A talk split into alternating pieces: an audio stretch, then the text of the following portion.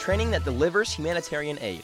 With your Air Force news, I'm Airman First Class Garrett Hess. 13 airmen assigned to Travis Air Force Base, California, delivered more than 56,000 pounds of humanitarian cargo to the Dominican Republic at the end of last month.